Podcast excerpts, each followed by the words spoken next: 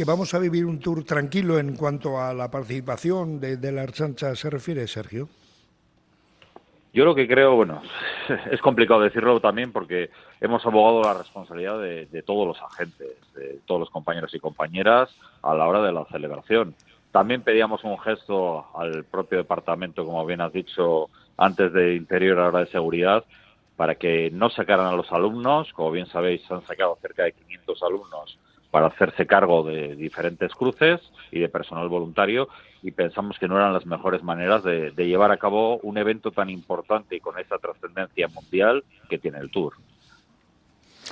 Estaba pensando en que em, la Archancha decía el otro día un artículo, bueno, ya sabes que depende de lo que leas, ¿verdad? Agoniza como policía integral por falta deliberada de inversión, en fin. Bueno, lo que, lo que sí eh, se ha comentado, se ha hablado de chantaje, Sergio. Dice, coño, como llega el tour, ahora es cuando están apretando.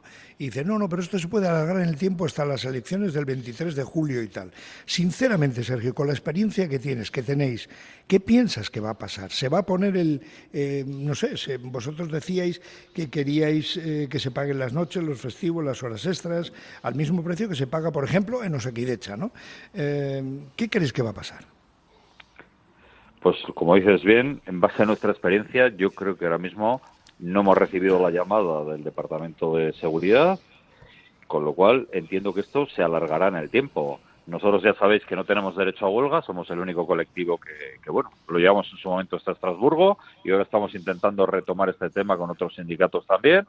Y la gente está saliendo masivamente en su tiempo libre, que al final eso no sé si se da en otras empresas, pero ya habéis visto que las afluencias están siendo masivas a todos los sitios de una plantilla de 7.500 la concentración que menos hemos estado han sido 1.500 personas, por lo cual la gente está haciendo un esfuerzo muy grande para hacer su trabajo y posteriormente salir a manifestarse.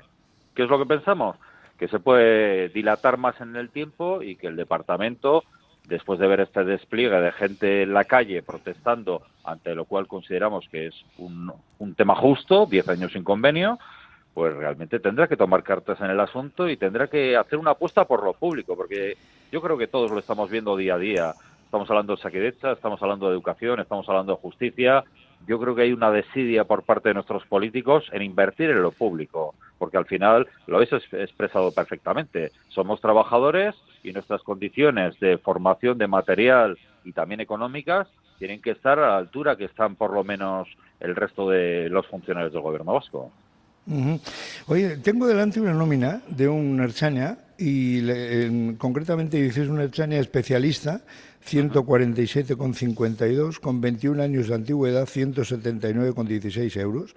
Total, 326, sumado todo, 2.286,78 y pone sueldo real 1.960 euros. ¿Puede ser?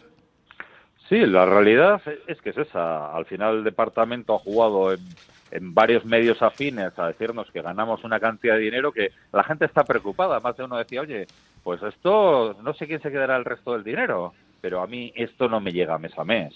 Esa es la realidad. Nuestro solda base es el que hay y el otro, al final, esos pluses que veis de nocturnos festivos, hay gente que lo cobra porque lo hace, pero hay otra gente que no tiene acceso a ese dinero. Con lo cual, eh, están por decirlo de alguna manera, haciendo esa pequeña trampa al departamento, que se lo hemos dicho, se lo he dicho yo directamente al consejero Ercoreca, que no haría trampas con nuestros sueldos. Los sueldos estos elevados que está diciendo es a base de la penosidad de la gente. Como no completa la plantilla de 8.000, pues hay gente que para seguir dando el servicio que tenemos que dar a la ciudadanía tiene que ir obligatoriamente en muchos casos, otras, otras veces es voluntario, hacer horas extras, por decirlo de alguna manera, y está claro, si trabajamos más, pues al final la gente cobra más. Pero nosotros, sindicalmente, esto es ya una opinión de toda la unidad sindical, queremos que la gente trabaje las 1.592 horas que tenemos por ley y ni un minuto más. Yo me quedé un poco empatado ¿eh? cuando vi esta nómina y cuando vi los eh, desgranados, los diferentes apartados, etcétera. Eh, Sergio, vamos a ver, para que nos enteremos, ¿verdad? Porque se dicen muchas cosas. Para que nos enteremos, eh, decía el departamento que daba 18 millones de euros, no sé lo que pedíais vosotros, levantasteis por las condiciones. ¿Es, ¿Esto se arregla, todo se arregla con dinero, Sergio? Para nada, para nada. No, no, no. Yo lo que te digo que ahí al final lo que denotan es esa falta de interés en invertir en lo público. Al final ya habéis visto durante muchos años los coches, coches en los cuales no entrábamos, la formación, salió en sede parlamentaria el, el Endacari Urcuyo diciendo que nos habían dado 15.000 horas de formación el año pasado. Si al final hacemos los 15.000 entre los 7.500 agentes que estamos, dan a dos horas de formación anuales. Y, y, realmente igual piensan que eso es una formación maravillosa, cuando al final están cambiando las leyes al final de, todo el procedimiento judicial, a la hora de las detenciones, eso nos, nos influye. La gente también tiene que entrenar de cara a las actuaciones policiales que tenemos, a nivel también de ciberseguridad o a nivel de los delitos, la delincuencia va cambiando y nos tenemos que formar. Nuestro trabajo es de formación continua y si nos dan dos horas al año, pues ya os podéis imaginar si eso pues es un tema económico. Pues Oye, pues una cosa, el otro día menos cabreo que escogisteis con el tema de los mandos, cuando el comunicado de los mandos, ¿no? Que dijisteis, pero bueno, eh, somos compañeros, es indignante lo de que nos den lecciones morales, decíais. A mí lo que nos está haciendo bastante gracia es que todo el mundo nos quiere tutelar es un poco curioso, ¿eh? Nos quiere tutelar ciertos periodistas, nos quiere tutelar el departamento, diciéndonos qué es lo que tenemos o no tenemos que hacer. Nos quieren tutelar también los mandos, abogando por esa responsabilidad, ese sentimiento de pertenencia. La gente, en el momento que entra a este, a este trabajo, lo tiene muy claro. Igual, entiendo también, ¿eh? Que hay gente que igual no tiene esa motivación a la hora de presentarse, quiere un empleo fijo, quiere cierta seguridad porque es lo mejor igual que tiene nuestro empleo. Que una vez que eres funcionario ya sabes que por lo menos mes a mes te va a llegar el dinero. Poco o mucho, pero te va a llegar. Y abogaban por eso. Pero nuestro trabajo es de mucho compañerismo, de estar ocho horas con el compañero, con la compañera y bregando los fines de semana esas doce horas y ese sentimiento de pertenencia lo tenemos muy arraigado. Y lo que nos duele, que esos políticos que tenemos más esos mandos policiales que están abogando por eso, que nos hablen de ese compañerismo cuando nosotros ahí al final lo vemos día a día.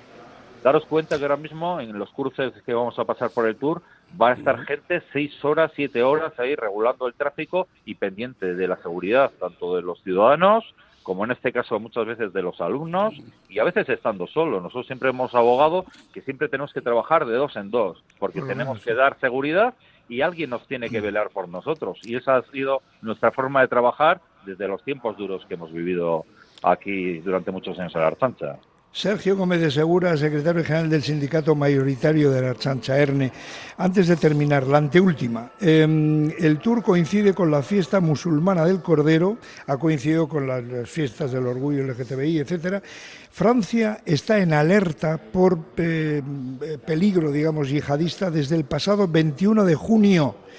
Em, se encienden las alarmas aquí a, propósito de, lo, porque esto lo va a ver todo el mundo, 196 países, millones y millones, siguiendo el tour que arranca mañana en Bilbao.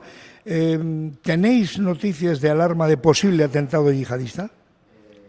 Seguimos en estado 4, ¿eh? al final la gente parece que, que se ha olvidado, pero esos problemas están latentes y las unidades de investigación nuestras y las del resto de policías siguen trabajando para ver la posibilidad que hay. Nosotros también hemos dicho a todos nuestros afiliados, todos los sindicatos de la unidad sindical, que se cuiden y que estén pendientes. Por eso, es la línea de lo que os acaba de comentar, de que trabajar de uno a uno no nos parecía ni con mucho lo más adecuado. Y les hemos dicho al propio departamento y a esos mandos policiales que no era manera de sacarnos a la calle, porque realmente si pasa algo que esperemos que, que no pase y estamos trabajando para que no pase, al final no vamos a poder dar esa seguridad que nos gustaría, porque ya te digo, ese sentimiento de responsabilidad y profesionalidad lo tenemos muy arraigado.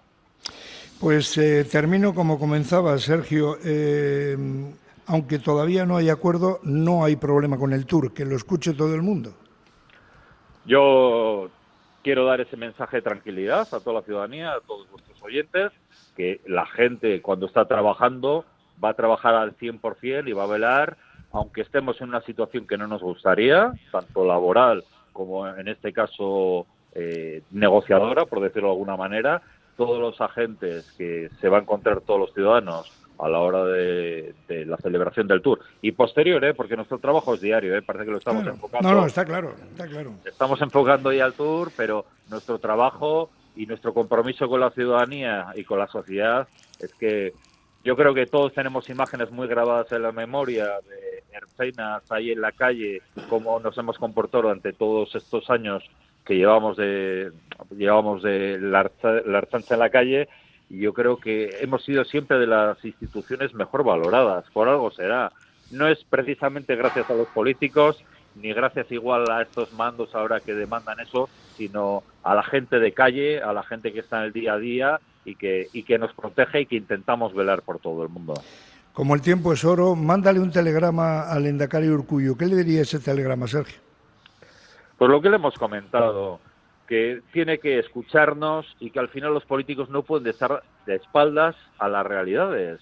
Y la realidad lo, lo habéis hecho muy bien al principio. Diez años sin acuerdo regulador, unos temas de materiales y de recursos mínimos, y los políticos al final tienen que sentarse con nosotros, tienen que escuchar a toda la ciudadanía y tiene que, no sé, quitarse ese orgullo que entiendo que, que está haciendo un poco gala, tanto el Endacari como el consejero, y tienen que tomar ellos cartas ahí en el asunto y comandar esa negociación. ¿eh? No pueden escudarse que hay otra serie de maneras de llevar la negociación, no.